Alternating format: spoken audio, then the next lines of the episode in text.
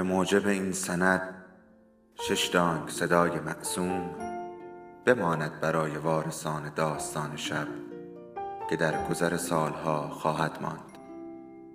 ارادتمند داستان شب.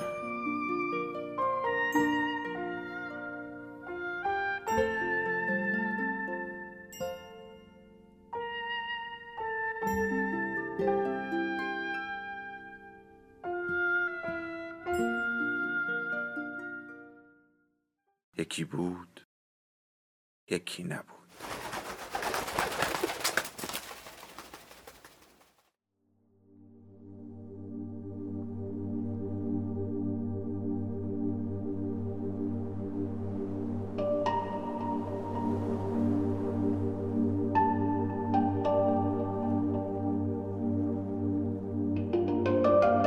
خاطرات آدم و حوا به روایت مارک تواین، برگردان حسن علیشیری، خوانش نازنین تقی زاده و حمیدرضا دانش.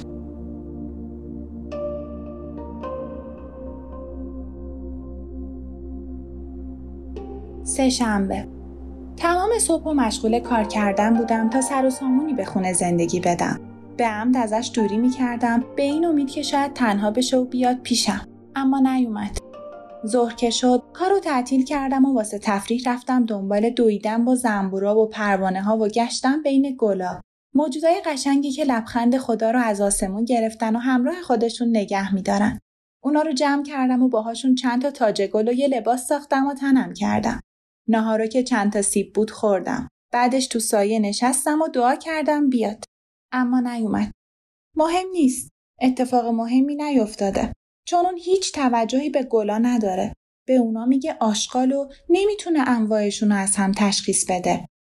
فکر میکنه افتخاره که آدم اینجوری باشه. نه من براش مهمم، نه گلا و نه آسمون رنگی دم غروب. تنها چیزی که بهش توجه داره ساختن خونه است.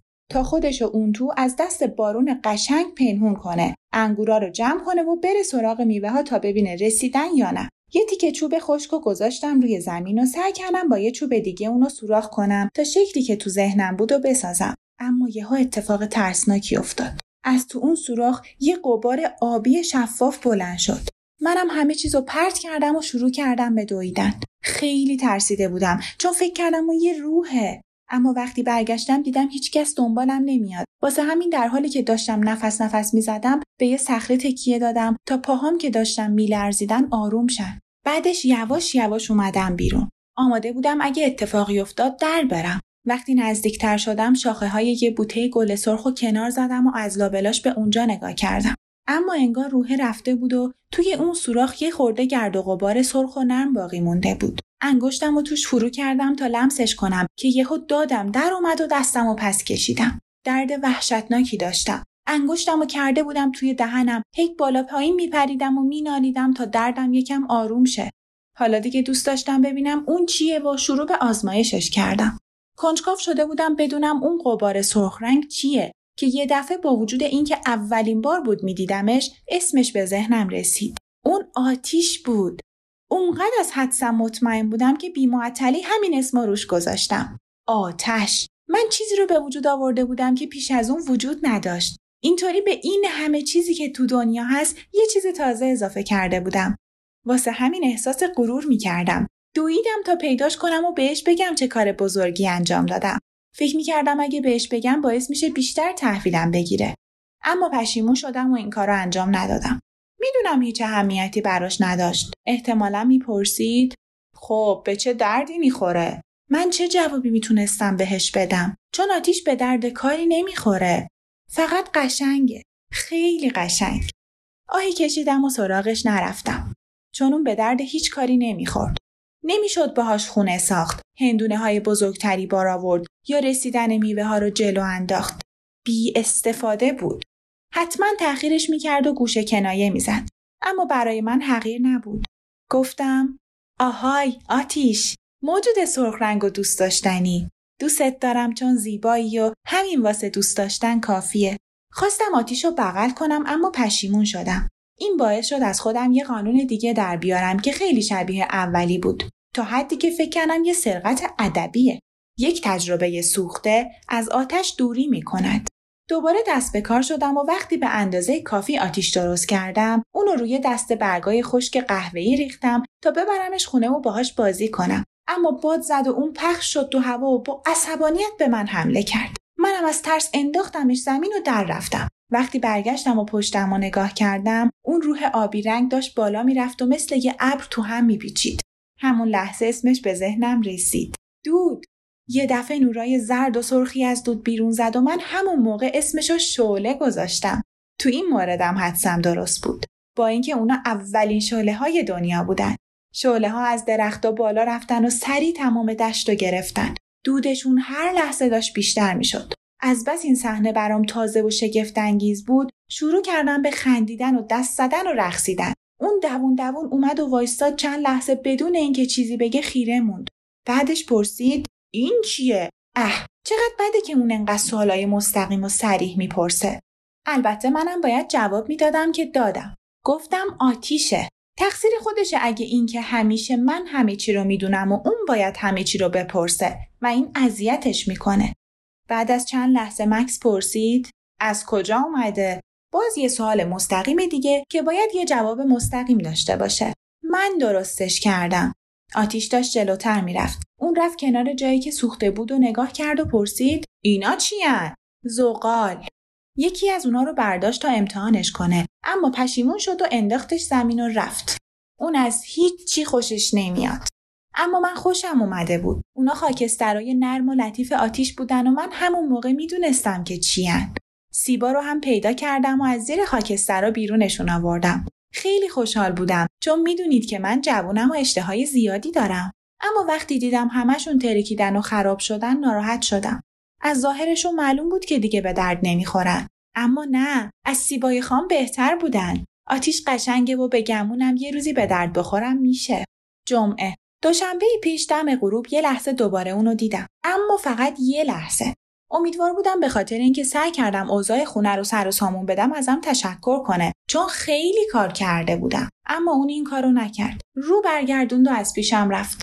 به خاطر یه چیز دیگه هم ناراحت شد. دوباره سعی کردم مجبورش کنم دیگه بالای آبشار نره، چون آتیش یه حس تازه دیگه رو بهم نشون داده بود. حسی که اصلاً با عشق و اندوه و بقیه حسایی که تا اون موقع کشف کرده بودم فرق داشت. حس ترس. و این خیلی وحشتناک بود. ای کاش هیچ وقت این حس رو کشف نکرده بودم. حسی که لحظه هامو خراب میکنه، شادیمو از بین میبره و باعث میشه از وحشت به خودم بلرزم. اما نمیتونستم اونو مجبور به این کار کنم، چون هنوز این حس رو کشف نکرده بود و نمیتونست درکم کنه.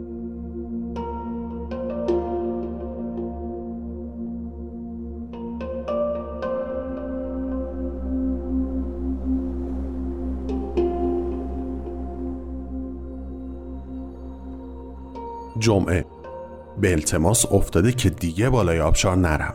مگه این کار چه ضرری واسه اون داره؟ میگه باعث میشه از ترس به خودش بلرزه. نمیدونم چرا. من همیشه این کارو میکنم. من همیشه هیجان شیرجه زدن تو آب سرد و دوست داشتم و دارم. فکر میکنم آبشار به درد همین کار میخوره و تا جایی که میدونم استفاده دیگه جز این نداره. اما اون میگه آبشار فقط واسه قشنگ شدن منظره ها درست شده، مثل کرگدن و ماموتا. اینجا خیلی محدود شدم. لازم محیطمو عوض کنم.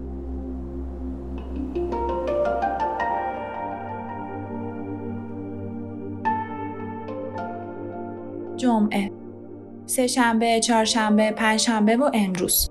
همه بدون دیدن اون. زمان زیادیه واسه تنها موندن. اما با این حال تنها بودن از اینکه حس کنی مزاحمی و نمیخوانت بهتره. باید یه همدم داشته باشم. فکر میکنم برای این کار ساخته شدم. واسه همین با حیوونا دوست میشم. اونا هم جذابن، هم مؤدب و مهربون. هیچ وقت اونق نیستن و نمیذارن حس کنی مزاحمی. بهت لبخند میزنن و برات دم تکون میدن. البته اگه داشته باشن. همیشه هم آماده بازی و سرصدا کردن و اینور اونور گشتن یا هر کار دیگه‌ای که بگی هستن. به نظر من اونا جنتلمنای واقعی‌ان. این روزا بهم خیلی خوش گذشته و اصلا احساس تنهایی نکردم. همیشه یه گروه از اونا دور و برم هستن. گاهی اونقدر زیادن که تا چشم کار میکنه دشت رو پر میکنن و نمیشه شمردشون. وقتی هم میری و بالای یه صخره وسطشون میستی و به دشتی که انگار از پوست حیونا پوشیده شده نگاه میکنی، انقدر پر از رنگای شاد و نورای درخشنده و موجای خطای بدن حیواناست که فکر میکنی یه دریاچه است، ولی تو میدونی که اینطور نیست. وقتی طوفان پرنده‌های مهاجر و گردباد بالهای در حال پروازشون شروع میشه، وقتی خورشید به اون پرای زیبا میتابه، آنچنان درخششی از همه رنگایی که میتونی بهشون فکر کنی به وجود میاد که چشما رو خیره میکنه. ما با هم خیلی جاها رو گشتیم و بیشتر جاهای دنیا رو دیدم. شاید هم همه دنیا رو. پس من اولین جهانگرد دنیام. اولین و تنها جهانگرد دنیا. وقتی با هم در حال راه رفتن هستیم، منظره با ابهتی به وجود میاد. منظره که شبیهش هیچ جا وجود نداره.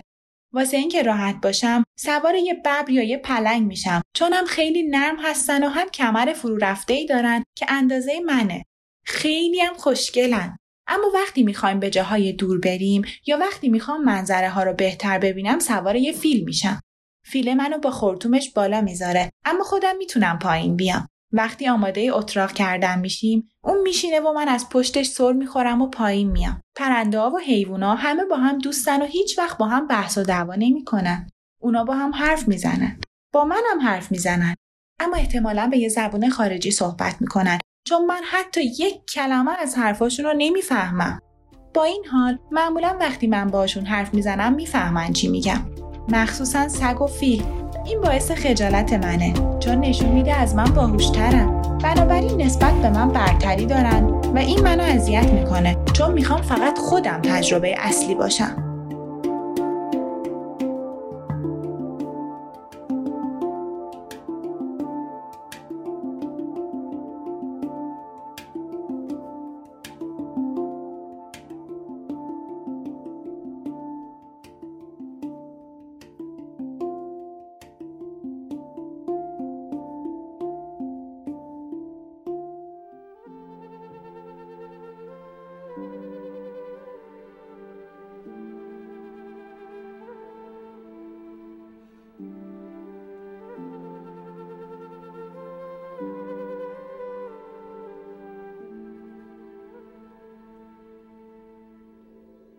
داستان شب بهانه است برای با هم بودن، دور هم نشستن، شنیده شدن.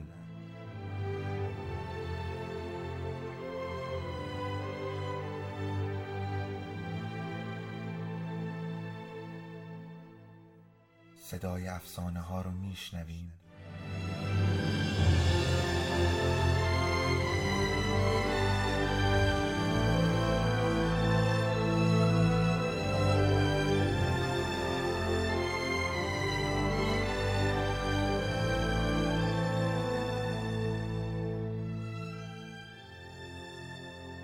شبتون بخیر.